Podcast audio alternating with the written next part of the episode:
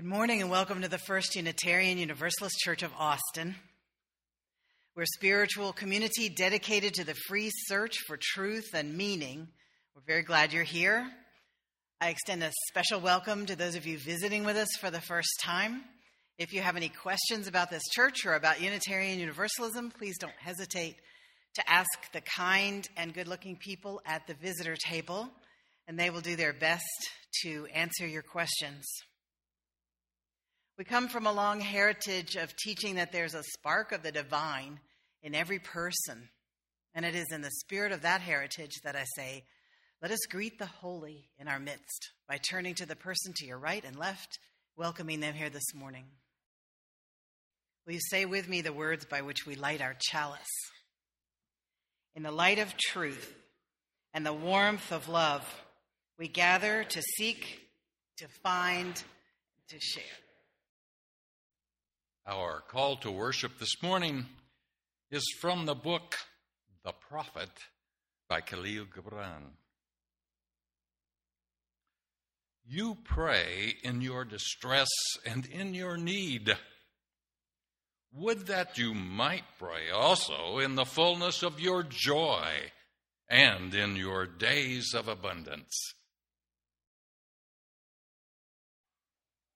People say you have Unitarian Universalists with backgrounds and practices in almost all the major world religions, yet you all call yourselves Unitarian Universalists. You have these seven principles that hold you together that you agree to affirm, which means yes, agree with, and promote, which means speak about.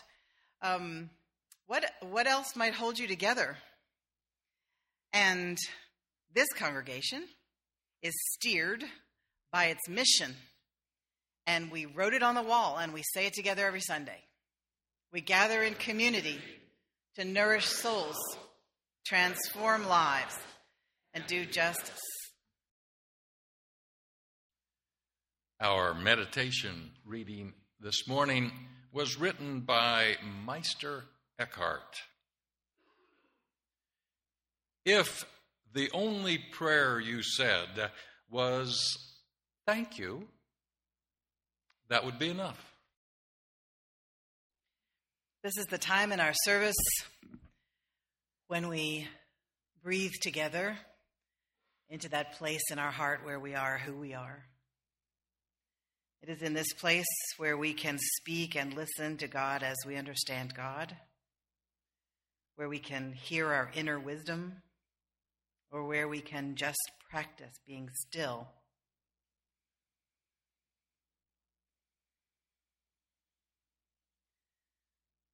It is in the stillness that we receive clarity and wisdom, that we practice being compassionate and open to the joys and sufferings of others. We hold in our heart those who are wrestling with illness, those who are fearful those who are in harm's way because of war or natural disaster or domestic violence. We hold in our hearts the families of the victims of the airliner being shot down over Ukraine.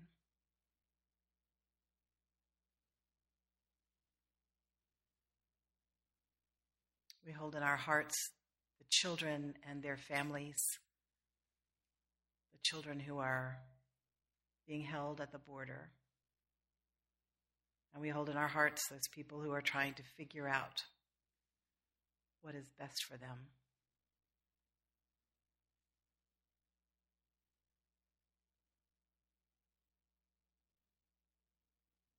We ask for the knowledge of how to lessen the suffering in the world and how to add to its joy. Let us enter the silence together.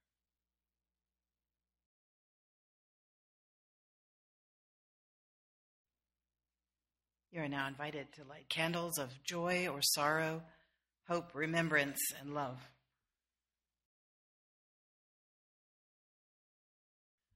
Okay, so my wife Kaya and I are camping at Big Bend on Memorial Day weekend, and We're driving down the curvy mountain road to the campground, and I'm snapping pictures with my phone. And um, we get to the campground, set up camp. It's pretty simple little tent, stove. That's it.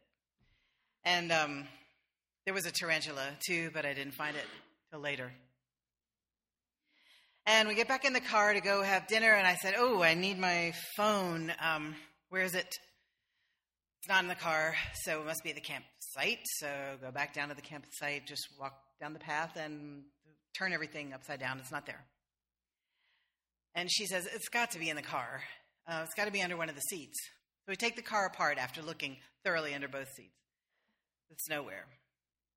So we go on with our business and we come back to town. Oh, and at the campsite, so I go into this prayer that I pray when things are lost. Uh, I used to want to be a Catholic when I was a kid because they got to have fun on Sunday and we didn't.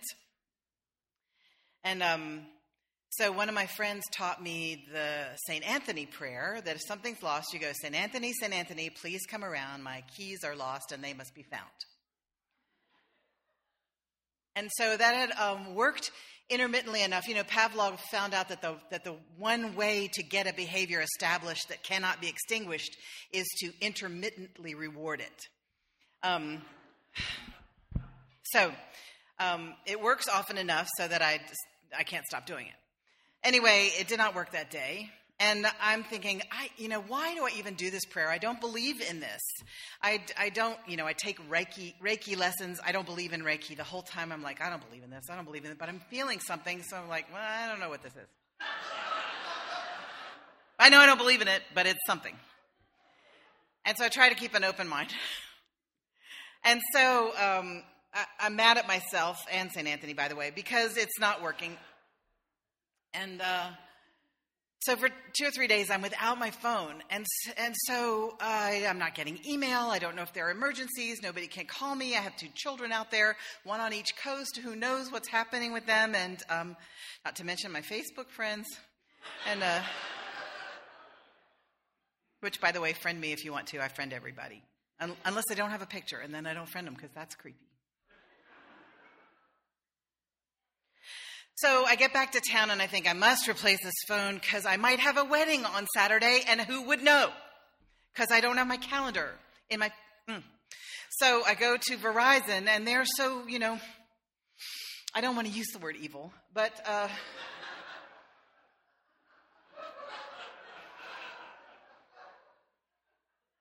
after half an hour of standing there in the atmosphere, I leave. I stomp out to my car, slam the door.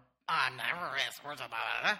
Um, which you may not know that I'm not always a sweet person. Uh, you probably know that by now.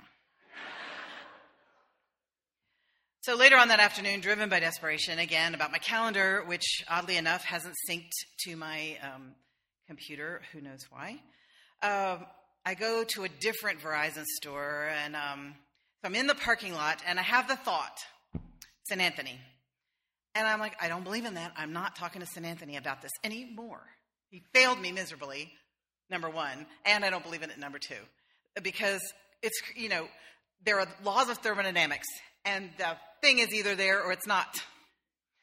Things don't just disappear. There are no such things as gremlins, even though I have had the experience. this is what makes being a rationalist so much of a leap of faith.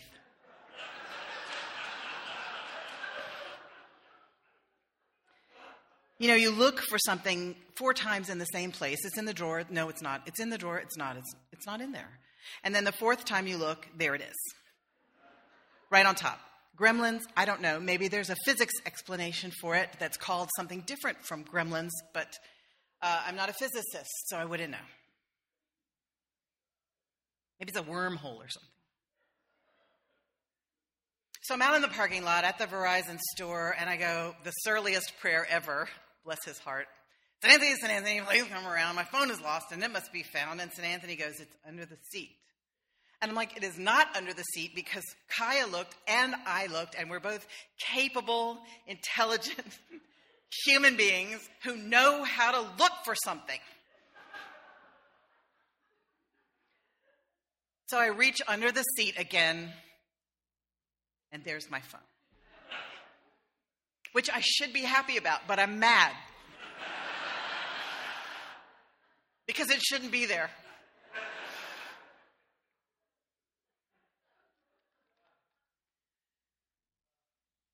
So uh, that's one of the ways I pray.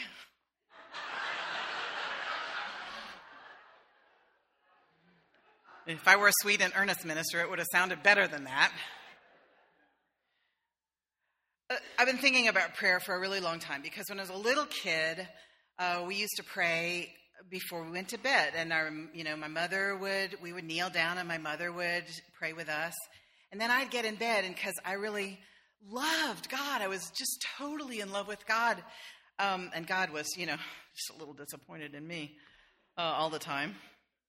But uh, I would pray and pray and pray and pray and pray and pray and pray.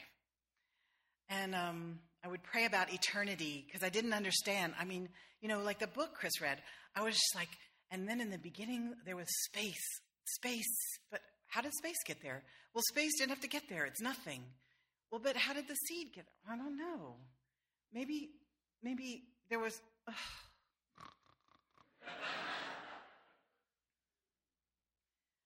so I loved praying when I was a little kid. And then, you know, I went to seminary uh, where you lose your faith completely. And um, I got an amen from the front row. Yes. And at the time I was in seminary, my mother got sick with breast cancer. And um, when she found the lump in her breast, what she did for a year was pray about it instead of going to the doctor. And so by the time she went to the doctor, it was a very serious situation, 1974. There just wasn't much they were able to do. And so we prayed for the cancer to go away. And it did.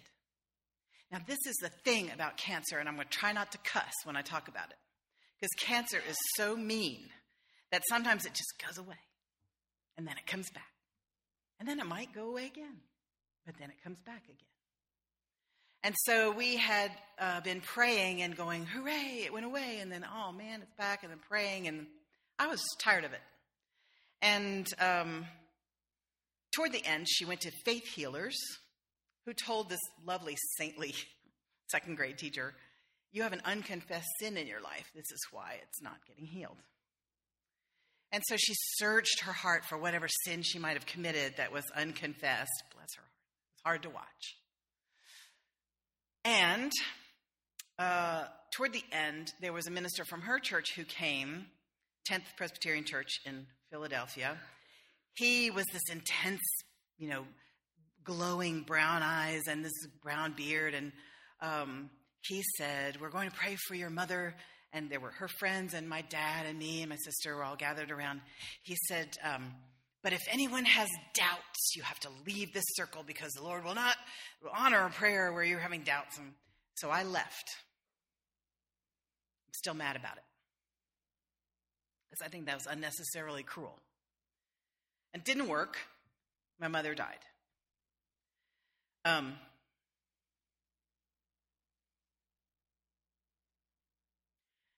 I don't know if someone else there had doubts. I don't think so. I just think they were having a stupid idea about what prayer was. I think they had a mistaken view of the divine mystery where God could be the kind of being who would sit up there and say, I could help you, but I'm not going to because you haven't asked me correctly yet. I could help you, but I'm not going to because someone's mind isn't right. What in the world kind of God is that to worship? That's a God of superstition, not an actual God that you could say, yes, this goes with the statement God is love. That's not love, that's cruelty. So, uh, we all let go of that God, I hope. So, prayer, if it's not asking God to do something for you that God otherwise would not do if you had not asked, uh, what is it? Well, some people say prayer is, is just for you. You know, it's to make you feel better, it's to make you feel like you're doing something to help yourself. Um, okay. As long as you're not praying to help yourself rather than going to the doctor to help yourself when you need to go to the doctor. As long as you're not praying to get a job rather than actually, oh, I don't know, like applying for a job.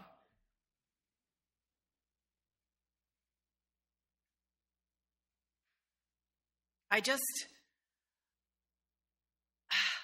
have had the experience of once you focus your intentions in a prayer, things start to move. I don't know what that is. For example, and this is kind of a private story, but I tell it anyway because I try to be scientific enough to be open to not ignoring my experiences. So, um, I was underemployed for eight months, a single mother, two kids. I'd gone through my whole savings and I needed a job and I was applying for jobs all around town, but I had been a therapist. I was a therapist, so I was applying for therapist jobs. And I was about to have to take a job counseling kids who'd been sexually abused, which I knew would kill me. And so I was making an altar, which was one of the ways that I made my prayers concrete. So I think there are different parts of your brain, and some parts of your brain understand pictures, and some understand words. And so I was making a picture for my brain to participate fully, and for the mystery, because I don't know, uh, it's worked intermittently. Uh, so I make this altar for a job, and I say to my, I have the thought, or uh, if you want to speak Christian language, God said to me, um, Would you work in a factory? And I said, Absolutely. Yes. So the next day I wake up and in the mornings about 8:30 I get a phone call from my friend Pat who says, "Margaret Ann," which is what he always called me. Um, I got a job for you. Can you drive a tow motor? I said, Pat, I don't know what a tow motor is, but I'll learn. He said, It's a forklift. I said, Oh, I've seen one of those. I bet I could drive one. He said, You get uh, 10 minutes for lunch and you get to go to the bathroom twice in a day. I said, What? He said, I'm just joking. He said, really, what the job is, is to talk to the boss because he's got to be there, but it kind of runs itself. So he plays solitaire. And when he wins a game, you go, good going. And, um, and then when he wants to talk to you, you know, you're supposed to make phone calls, but he wants to talk to you all the time. So that's really your job. So for four years, I had my guitar next to my desk. I had my best friend, Pat, right there. He had his guitar next to his desk. We wrote songs and we talked to the boss. And every now and then we made phone calls. It was a good job.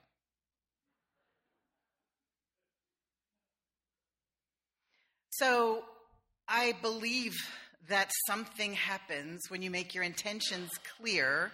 And so that is one of the kinds of prayer that is uh, my favorite. I would say to you, pray profligately if you want to. Don't worry if it doesn't hang together completely scientifically because there are mysteries which we do not understand. I do not think that they are supernatural. I think all of it is part of the natural world including God, whatever, whoever that might be. I just think it's part of the natural world that we haven't been able to measure or categorize, yet we may never be able to. I don't know. I just know that I pray very differently from how I used to, but I still. I'm going to talk to St. Anthony because he made my phone. Did he make it come back? No. I don't believe I cannot go there. No. That's against the laws of thermodynamics. I just must have missed it before or there are gremlins, whatever the physics word for that is. Don't you ever do things that your theology doesn't believe in? I hope you sometimes do. Uh, and so I think it's a good idea not to ignore your experience. And I think it's a good idea to remain open minded. And I would choose to believe in science as my default. And yet, I think stating your intentions or making an altar is worth experimenting with.